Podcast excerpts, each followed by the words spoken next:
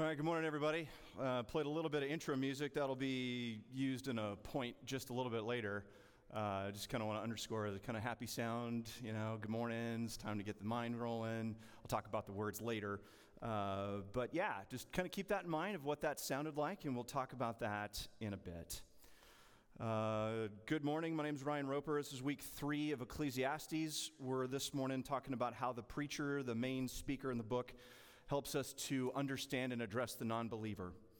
Uh, so, with that, let's pray. I'm going to use the words of Psalm 49, so if you'd like to follow along with me, uh, please do. Hear this, all peoples, give ear, all inhabitants of the world, both low and high, rich and poor together. My mouth shall speak wisdom, the meditation of my heart shall be understanding. I will incline my ear to a proverb, I will solve my riddle to the music of the lyre. Why should I fear in times of trouble when the iniquity of those who cheat me surrounds me, those who trust in wealth and boast of the abundance of their riches? Truly, no man can ransom another or give to God the price of his life. For the ransom of their life is costly and can never suffice, that he should live on forever and never see the pit. For he sees that even the wise die, the fool and the stupid alike must perish and leave their wealth to others. Their graves are their homes forever, their dwelling place to all generations, though they called lands by their own names. Man in his pomp will not remain. He is like the beasts that perish. This is the path of those who have foolish confidence, yet after them people approve of their boast. Like sheep they are appointed for Sheol, death shall be their shepherd, and upright the and the upright shall rule over them in the morning. Their form shall be consumed in Sheol with no place to dwell, but God will ransom my soul from the power of Sheol, for he will receive me. Father in heaven, thank you that though we trust in you because of your Son, Jesus Christ, you will ransom our souls from the power of Sheol. You will receive us. And we pray, Father, that those who are in the condition previously mentioned there will be called and will, be, and will answer, uh, that your Holy Spirit would act upon them, and that we as your servants would take your gospel to them. I ask this in Jesus' name. Amen. All right. So this is week three. Last, uh, the first week we talked about what is this book, why was it put together, or how was it written, and by whom. Last week we talked about, hey, believer, you are tempted to think this way. So be careful that you don't, because you don't have to. And so, really, what we ought to do, instead of reading this book like Proverbs, which we're very tempted to do because tradition's going to tell us that Solomon wrote this book, we ought to read this book like the book of Job, where you've got an intro that warns you you're about to hear some things that are a little bit shocking. And then you hear the things that are a little bit shocking that kind of clash with the rest of Scripture a little bit. Uh, and then what you hear is at the end, this is the end of the matter fear God and obey his commandments. And so it's the call back to remember that God is in control. We don't have to think like the preacher is thinking in the middle of that book. So rather, we as believers should trust God instead of our own observations and feelings. We're kind of brought back to that reality at the end of the book. And so, um, we're kind of now here where we're going to look at, well, how that's what it's addressed to us as the believer. Now, how do we look at that from the perspective of the non believer?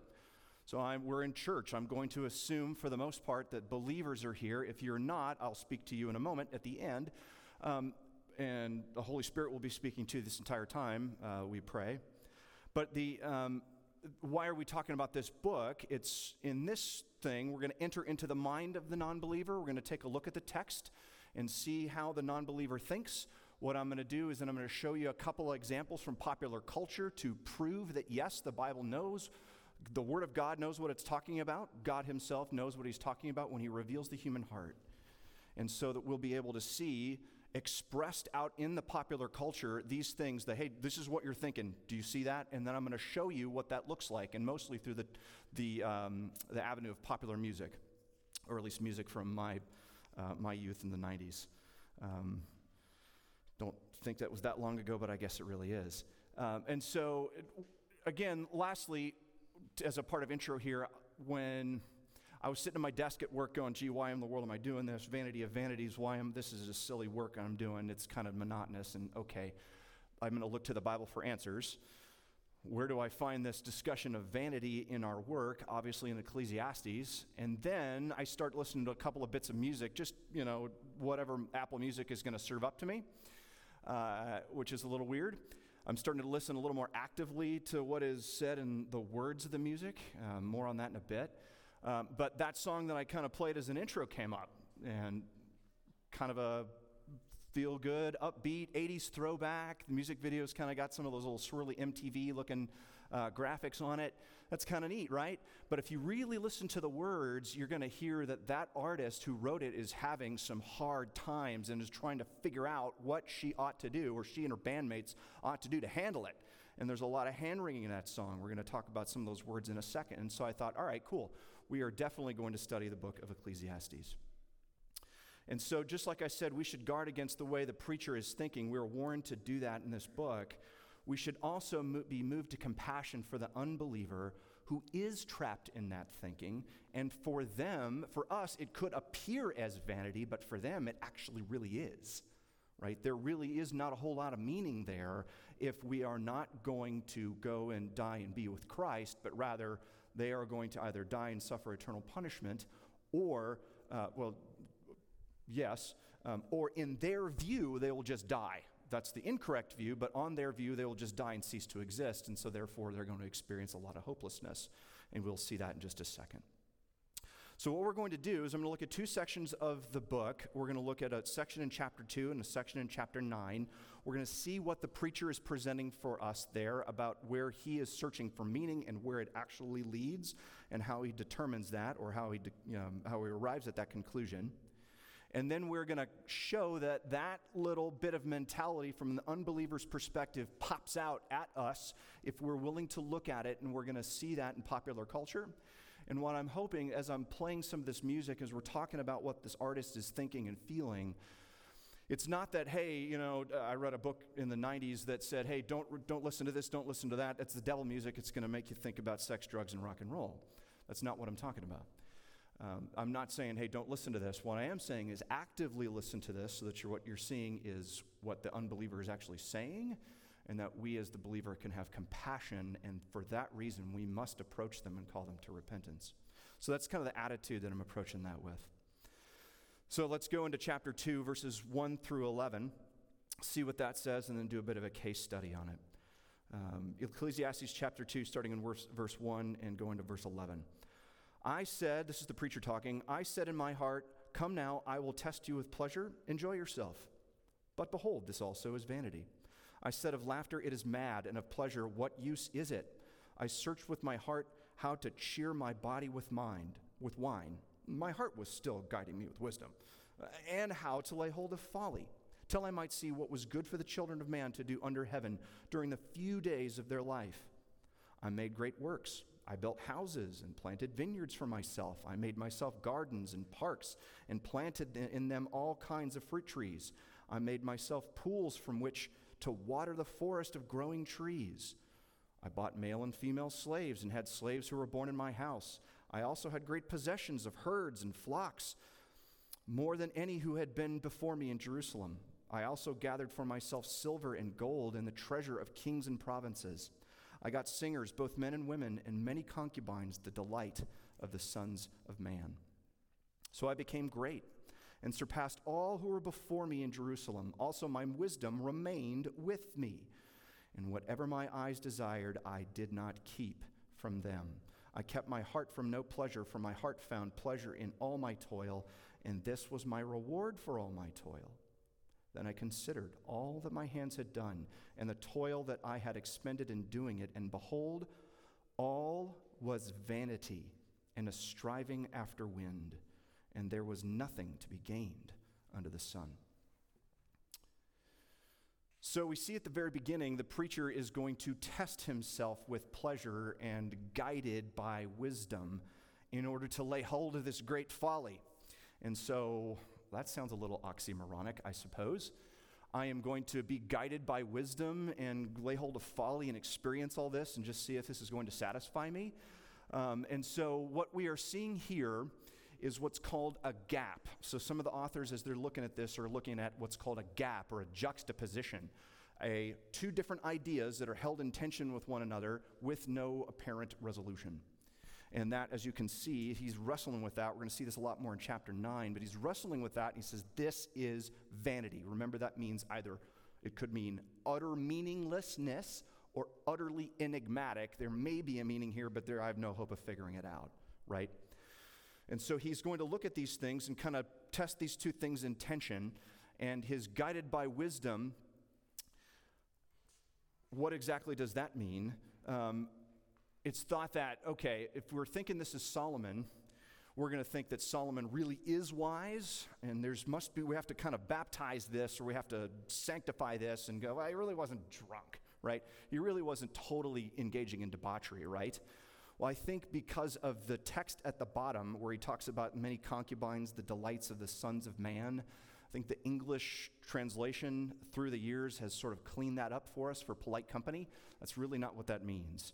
Um, or it is what that means, but the tone of it is really explicit. This is not to, sh- to not sugarcoat it at all. He really is engaging in some serious debauchery here. Um, he may or may, may not get, be getting drunk. There's some debate on that, but I don't think there's really much debate that this guy really is entering into some pretty serious, like I'm wine, women, song, sex, drugs, rock and roll, that kind of a thing. Maybe not the drugs because that's not mentioned but guided by wisdom. What does that exactly mean? Well, it's, it's, sort of a worldly wisdom, it's thought. If this is not Solomon, then it's this worldly wisdom that says, all right, if you know this is vain and you know this is potentially enigmatic, meaningless, whatever you want to say, then hey, life is short, get what you can. And that would be a conventional bit of worldly wisdom, it's thought. So you could take it with, say, Solomon's being guided by wisdom, or that, it's possible you could take it that way. The other way you can approach it is this way, where the worldly wisdom says, life's short, live it up. And so what does he find? Uh, he finds that it en- eventually ends up in vanity. But, you know, to think, all right, fine, he's engaging in debauchery. Did that utterly ruin him? No, uh, because at the same time, he's building all this stuff. He's making himself gardens, parks, planting them in all kinds of fruit trees, making, making himself pools from which to water the forests. So it's not exactly slowing him down that he's getting involved in this kind of debauchery. So he's not utterly ruined, um, but he's at least still trying to satisfy himself. In what way? Well, um, as we're looking at that, if we're looking at some of that imagery, watering the gardens, doing sorts of building projects, it, uh, particularly the gardens and the water imagery there sort of evokes and like a recapturing of Eden almost. Like the preacher, in order to try and satisfy himself and address this vanity, is going, I- am just going to recreate Eden. Maybe that's going to make me feel good. Uh, and so, what exactly is he doing? If he is trying to recreate Eden, he is potentially playing God or maybe even trying to be his own God enough to kind of satisfy this desire or to try to scratch at this need for um, some sort of meaning and figuring out this enigma in life. But in the end, what did it look like? So he's, this is reward for all my toil. I found pleasure in it. I think that's probably a very real statement. He liked it. But when in consideration with where he knows it's going, he says, I consider all that my hands had done and the toil, like ugh, toil, work, hard work, that I expended in doing it. Behold, all was vanity, either utterly enigmatic or utterly meaningless, and a striving after the wind. There was nothing to be gained under the sun. So he finds that it's meaningless. If there's meaning there, you just cannot figure it out. Just doesn't understand. Uh, and it's frustrating to him. So, do we see this kind of struggle in our own modern culture? I think if we're honest with ourselves, we do. We see a lot of celebrity that have kind of gotten involved in fame, fortune, money, wealth, power. Uh, and it's very easy to look at these people in a cautionary tale and go, don't do that, don't ruin your life like so and so, and point to them and scoff. But what if we take a look, a closer look at one of these people? Anybody know who th- she is? Yeah, her name's Mandy Moore.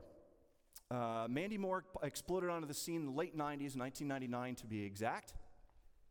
Uh, I was 17 when she uh, popped up, and I'll explain how old she was in a moment. That's a picture of her in 2017. Um, she was part of, uh, she had won a contest And that contest kind of allowed her to be a, uh, a music star, kind of like the Mickey Mouse Club. And now that's how we got Britney Spears and Christina Aguilera. And so she came in on the, on the hot on the heels of the boy band era and the kind of the girl band, Britney Spears, Christina Aguilera. But she was meant to appeal to a little bit younger crowd because she had a little bit more of an innocent flavor than Britney Spears and Christina Aguilera did. Uh, also, if you're familiar with uh, Tangled, that movie, she actually voiced Rapunzel in that. So, if anybody's seen that movie or kind of knows that one, if you don't, that's okay. Um, but that's, that's who she is. So she was, uh, she put out some music in the, er, the late 90s. Um, and I'm going to play a little bit for you. When I play it, what I want you guys to kind of do is listen to the tone of the music. Is it happy? Is it sad? Is it upbeat? Kind of listen to that flavor. The lyrics don't necessarily matter as much. I'll talk about those in a second. But just listen to how it's, um, how it's represented and how it kind of, the feeling it's trying to evoke. Uh, and then what I'm going to do is kind of just play the chorus, the first chorus there. So I'm going to skip forward. Here we go. Here we are. Here's the chorus.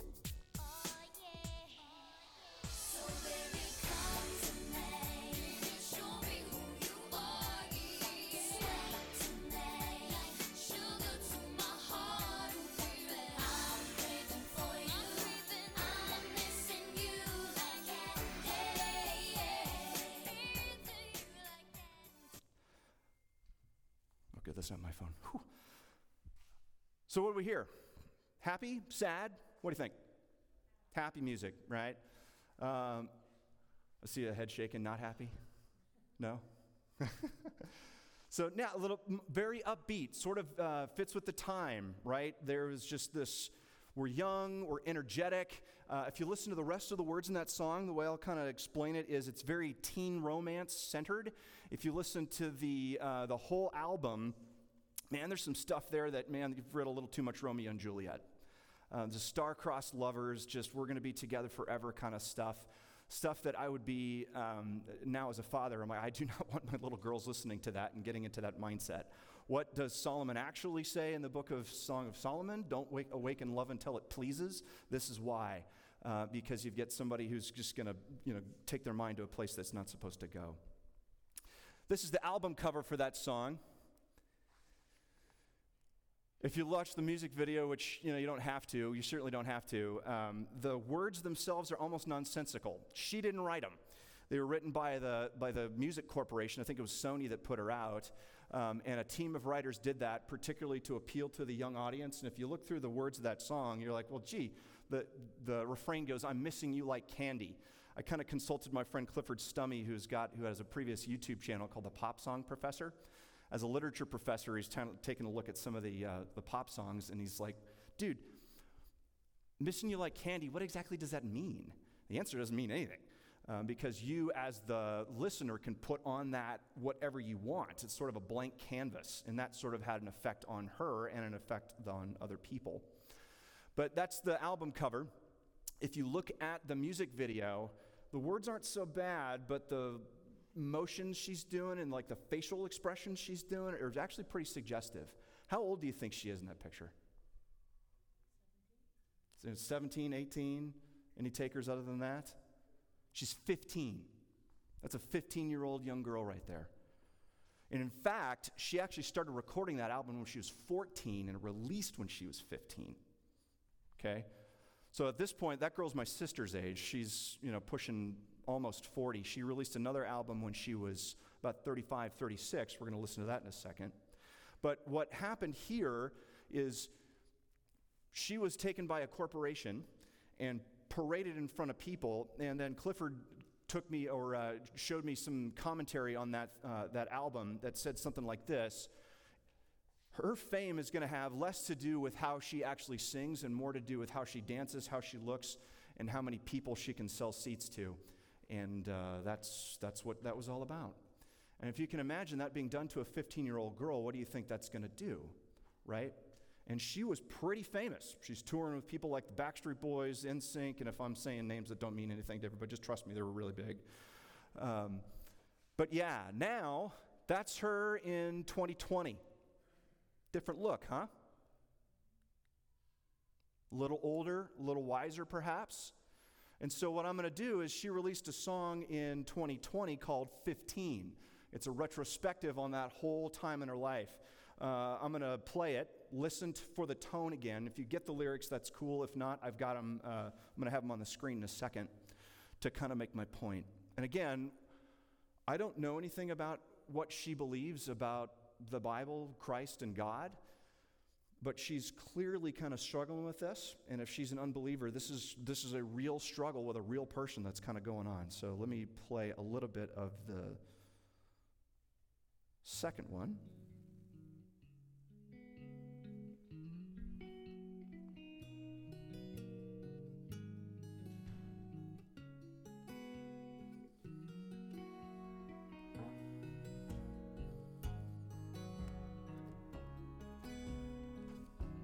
Way different tone, isn't it?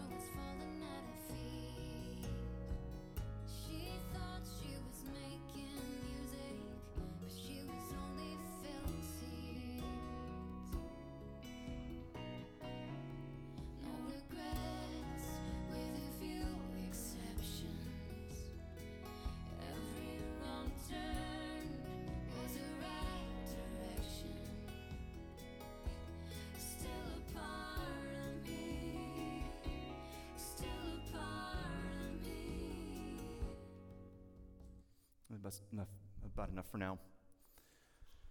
What are we hearing? Way different tone, right? That whole album is about like that. There's one that's a little quicker and a little faster in tempo, but a lot more of a mournful or mournful sound. It's still in a major key with a couple of minor chords. So you can kind of tell as a musician, she's sort of mixing things, trying to wrestle with what's happened. Here's some of the words. What you heard was, you know, young girl up early, wasn't old enough to drive. Um, took a trip from Seminole County with her mother by her side. Next up, New York City. World was falling at her feet. She thought she was making music, but she was only filling seats. Here's from the second verse um, On parade for the radio station, so they'll play her biggest hits.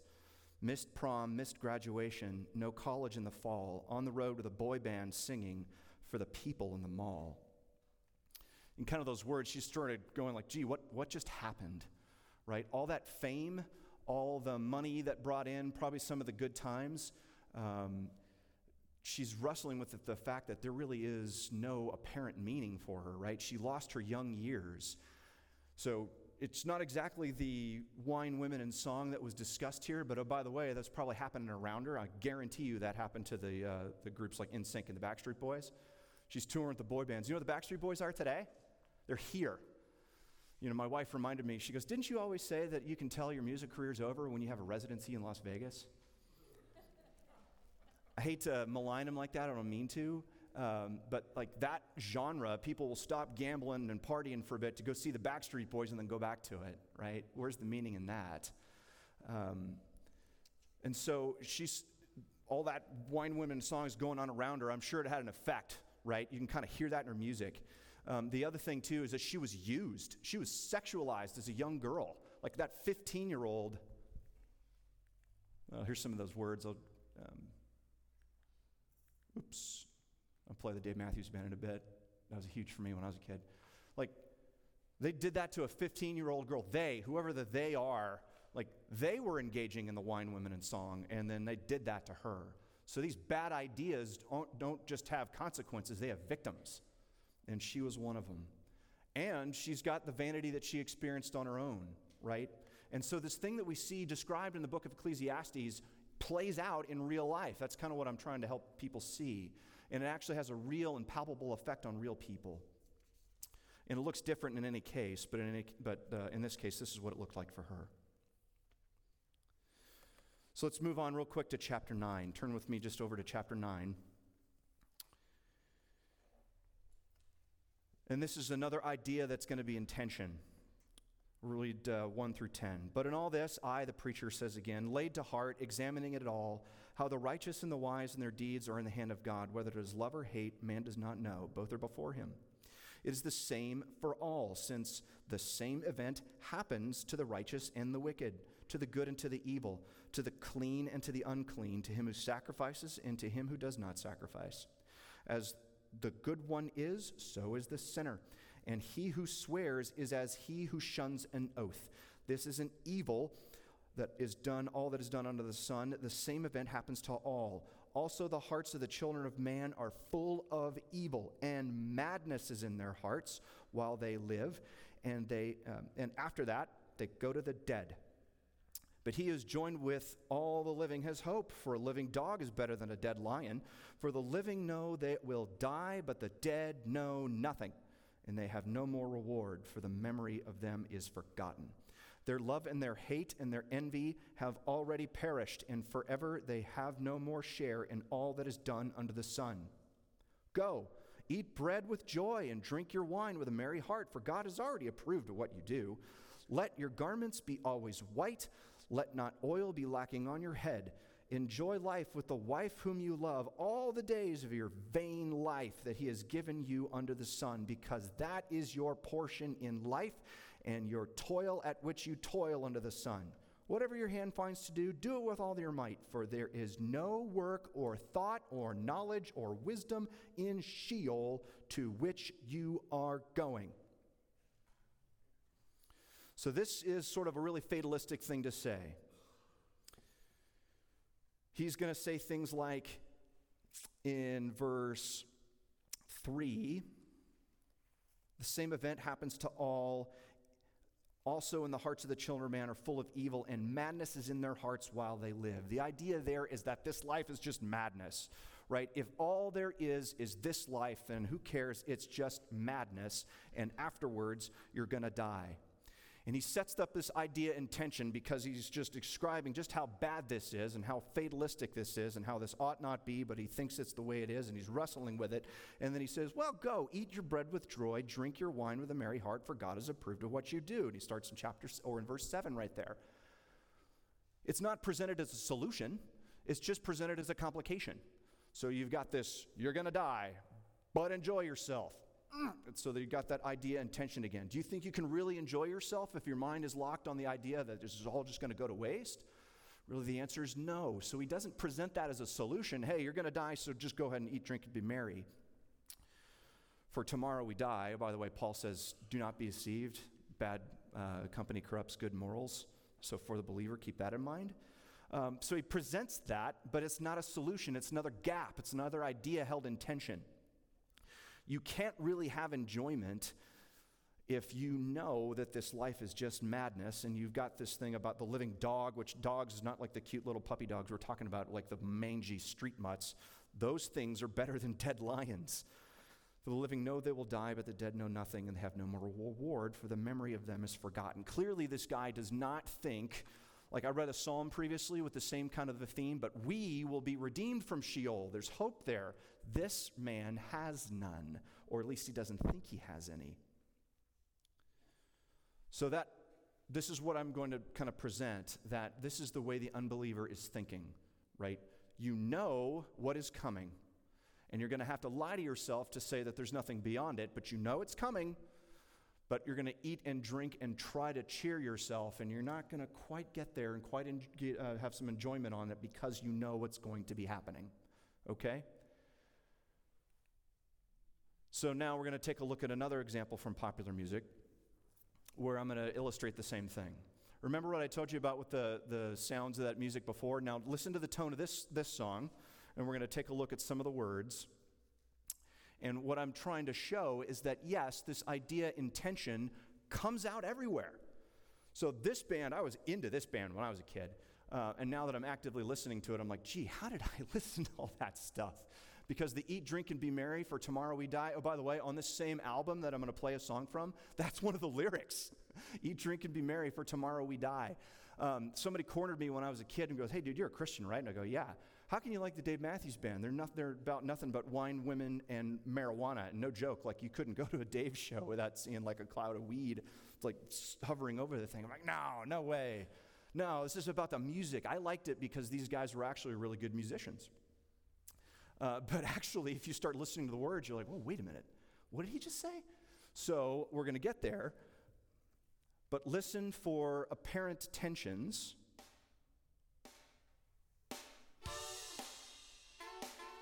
Anybody heard this song before? It's called Ants Marching. Kind of a bright sound, right? Sounds good?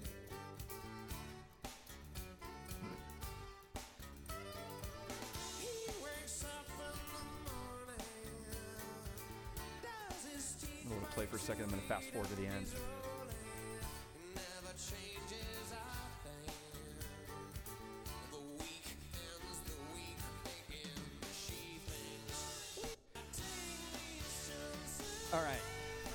Skipped over most of the song. Talk about the words in a second. Just listen to the music.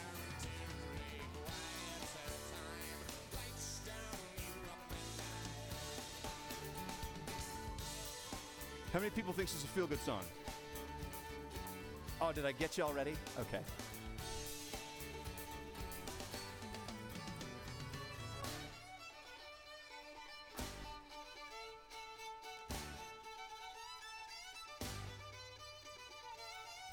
Fast forward just a touch to the very end.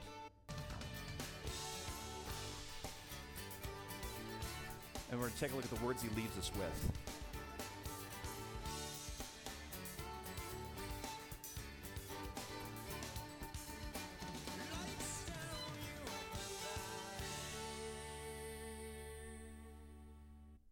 So, what's this song about? Here's our words. Basically, this is about a guy who wakes up in the morning, goes through his day, has a couple encounters. One, I think, is a woman he's uh, either in a relationship with, one is his mother. It talks about some kind of re- remembrances he's have of being a kid. The eponymous line, or like the line for the album's title, is actually in this song, buried in there. But it ends with the words at the bottom take these chances, place them in a box until a quieter time, lights down, you up and die. And I'm just going to let that hang for a second. Doesn't that contrast with the tone of that song? And so, this is kind of what I'm talking about. We kind of see that we know this is going to happen, right? The, the artist here, Dave Matthews, who wrote the lyrics, knows this is going to happen, but with the tone of the rest of his music, he's trying to struggle with it, but in trying to have a good time. And he's presenting this idea, and it's it comes from the text here. What this is, I'm not taking this and then looking at the Bible. I'm looking at the Bible and going, what does this say about the heart of man? And lo and behold, here it is right out in front of us for all of us to see. And if we're looking closely enough, we go, wow, that is the way it is. The Bible is describing how the unbeliever is thinking and wrestling with these ideas and trying to figure out what to do about them. If one last bit of an example, you remember the, the song I played to start with? It's called Hard Times by a group called Paramore that band's going through some pretty serious stuff, but the music sounds really uh, upbeat. Here's the lyrics, and that's a picture from the music video. You got the little 80s VH1 MTV kind of color palette there. But if you look at closely at the words and the images that are going around it, walking around in my little rain cloud hanging over my head and it ain't coming down. You know, hit me with lightning, maybe I'll come alive you know, trying to figure out what's going on in this life, even though juxtaposing it with some really happy sounding music. What am I supposed to do with this? I'm going to stop that GIF for a second so that doesn't distract us. So, to summarize that unbeliever's perspective, the preacher is presenting to us a picture of life that is either enigmatic or best, meaningless and utterly meaningless at worst. At worst. Pleasure, fame, money, power is emptiness. Worldly wisdom is no guide to any kind of answers in this life. Some of the scholarship on the book is going to say something like any attempts to resolve this enigma, right? I got to think about it enough. If you're an unbeliever and you're going to try to get assigned meaning to apparent meaninglessness, is going to lead to a nihilism, meaning like there's no meaning in life, whatever. I'm going to do what I need to do, which then will in turn lead to despair. And so this preacher is going to capture for us the despair in a world without God. You know, it's said that um, this guy knows there kind of is a God, but he doesn't really think that that God is acting in this life. Now, what happens if you take God out of the picture? That despair is going to happen a whole lot faster. One last thing, one last example. Anybody know who this guy is? Yeah, that's Christopher Hitchens. So he's one of the four horsemen of the new atheist movement. Those four horsemen, it's sort of an ironic thing. That's uh, Christopher Hitchens, Richard Dawkins, Sam Harris, and Daniel Dennett. You can look them up later, but they have some pretty nasty things to say about religion in general. Uh, Hitchens wrote books like uh, titled God is Not Great. Uh, he wrote articles such as The New Ten Commandments. Let me read like a little excerpt from that. Um, he says, you know, what we ought to do is you, you should um, do not imagine that you can escape you can escape judgment religious person. If you rob people with false with a false prospectus rather than with a knife turn off that stupid cell phone. You have no idea how unimportant that call is to us. Denounce all jihadists and crusaders for what they are psychopathic criminals with ugly delusions. Be willing to renounce any god or any religion if any holy commandments should contradict any of the above. In short do not swallow your moral code in tablet form the words of Christopher Hitchens, sort of invective against Christianity and religion in general. This champion of worldly wisdom that we see kind of present to us, this is how to figure out what life is like. This guy died in 2011. But did he wrestle with these things? And there are people that would argue that he did. Two perspectives, one from his own words. He wrote an article in a, the magazine Vanity Fair. That's kind of ironic, anyway, from Pilgrim's Progress, the fair that is vanity. This article was printed just before he died in Vanity Fair. Pretty ironic. He says this My chief consolation. This guy is struggling with esophageal cancer. He's lost his voice, he's got terrible pain, and he writes this My chief consolation in this year of living dyingly has been the presence of friends. I can't eat or drink for pleasure anymore, so when they offer to come, it's only for the blessed chance to talk. Some of these comrades can easily fill a hall with paying customers, avid to hear them. They are talkers with whom it is a privilege just to keep up. Now, at least I can do the listening for free. Can they come and see me? Yes, but only in a way. So now every day I go to a waiting room and watch the awful news from Japan on cable TV, often closed captioned just to torture myself, and wait impatiently for a high dose of protons to be fired into my body at two thirds the speed of light. What do I hope for? If not a cure, then a remission. And what do I want back? In the most beautiful apposition of the two of the simplest words in our language the freedom of speech. So he's looking for hope himself in his end. He also had a friend, his name is Larry Taunton. He was a Christian apologist, kind of a controversial figure at the moment, but he spent a lot of time with him prior to his death and presented the gospel to this man. Taunton basically says, and I've got a long thing I could read, but I'll summarize it. He says something like this Hitchens did not have a deathbed conversion, but he, at least he considered and reconsidered his atheism. He said he wasn't there at his deathbed. He doesn't think it's likely that he did have a deathbed conversion. But in a book called The Faith of Christopher Hitchens, he said that he really did have to struggle with the big questions in life at the end. What does this mean and why has this happened? And you can see him using words that an atheist would be totally foreign to use hope, consolation, the blessing of friends, the blessed chance to talk. And so, is this vain in his eyes? Yes. But is he looking for meaning and trying to figure it out? Yes. So that even that brave atheist is looking for meaning at the end. So, what are we supposed to do? If we look at um, sort of a gospel presentation, we are supposed to present these people and call them to repentance with the gospel. Ecclesiastes 3, verse 11, tells us that this is the where it says he has planted eternity in man's heart. So even the preacher knows eternity is real. Though we try to deny it, that's why we're searching for meaning. Romans chapter 1, verses 18 through 20.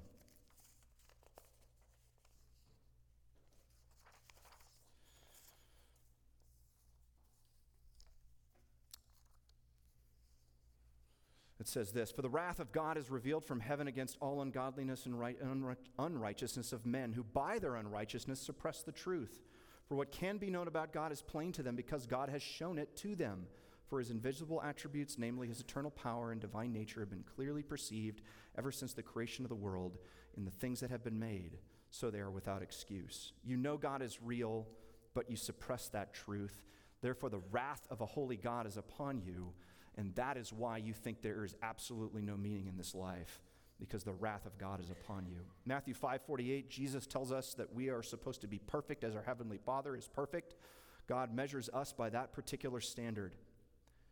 In Psalm 130 chapters or uh, sorry, Psalm 130 verses 3 and 4 it says if you O Lord should mark iniquities O Lord who could stand? We can't stand before that holy God, but with you there is forgiveness that you may be feared. There is good news here. God is perfect but he forgives. 1 Corinthians 15, verses 20 through 22. But in fact, Christ has been raised from the dead, the first fruits of those who have fallen asleep. For as by a man came death, by a man has come also the resurrection of the dead. For as in Adam all die, so in Christ all shall be made alive. Now, in Romans chapter 7, 24 through, verse, uh, through chapter 8, verse 3, wretched man that I am, who will deliver me from this body of death? The preacher knows that there's a body of death. It says this Thanks be to God through Jesus Christ our Lord. So then I myself serve the law of God with my mind, but with my flesh I serve the law of sin. So even if you think you can be forgiven, you might even feel bad about your sin and think that God cannot forgive you. Consider then 1 John chapter 3 verses 19 through 20 By this we shall know that we are of the truth and reassure our hearts before him for whenever our heart condemns us God is greater than our heart and he knows everything. Romans uh, again chapter 8 into verse 8 Therefore there is now no condemnation for those who are in Christ Jesus for the law of the spirit of life has set you free in Christ from the law of sin and death. For God has done what the law weakened by the flesh could not do by sending his own Son in the likeness of sinful flesh for sin, and he condemned sin in the flesh. And lastly, 1 Peter 1 3 through 5. Blessed be the God and Father of our Lord Jesus Christ. According to his great mercy, he has caused us to be born again to a living hope through the resurrection of Jesus Christ from the dead, to an inheritance that is imperishable, undefiled, and unfading, kept in heaven for you, who by God's power are being guarded through faith for salvation, ready to be revealed in the last time. And so, therefore, there is good news for the unbeliever in the face of this apparently meaningless life. That meaning comes through Jesus Christ and his death, burial, and resurrection. Because, though it appears that you have no hope, he has caused us to be born again to a living hope through the resurrection of Jesus Christ from the dead. And so, Christian, if we are looking at the non believer, I'll Sorry, I don't want to put mm, Hitchens' glaring face there. Sorry about that. If we're looking at that unbeliever, we ought to have compassion for him or her. It's said, I've heard a good uh, a friend of mine in this church say, Vegas is a weird town. The people in this town kind of wear their brokenness on their sleeve. And so, if that's the case, and if this is their real struggle, and we can kind of take a, a look at it in a magnifying glass just a little bit, we do need to be able to present them with the gospel, looking for opportunities. That is our job because we have a living hope. They do not. They are under the very wrath of God until such time as He redeems them, but they can be redeemed. So, with that, that shows just how this book is going to describe the unbeliever to think. And what I want us to walk away from uh, from this is that we have that living hope. We must share that with the unbeliever. So I'll stop there, and uh, we've got about a minute and a half, two minutes ish for questions. Uh, anything about the rest of the stuff I've talked about or any comments, I'll kind of pause. Yes, ma'am. Oh, the, Josh is going to bring the microphone here.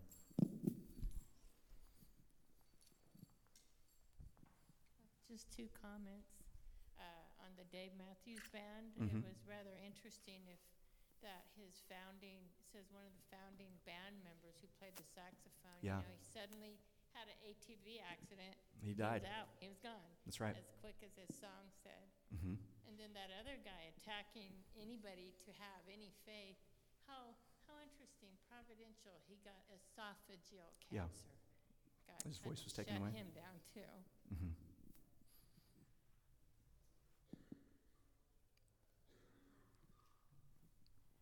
Thank you, Ryan. I really enjoyed the presentation and it's a little bit different perspective than I've typically approached the book with.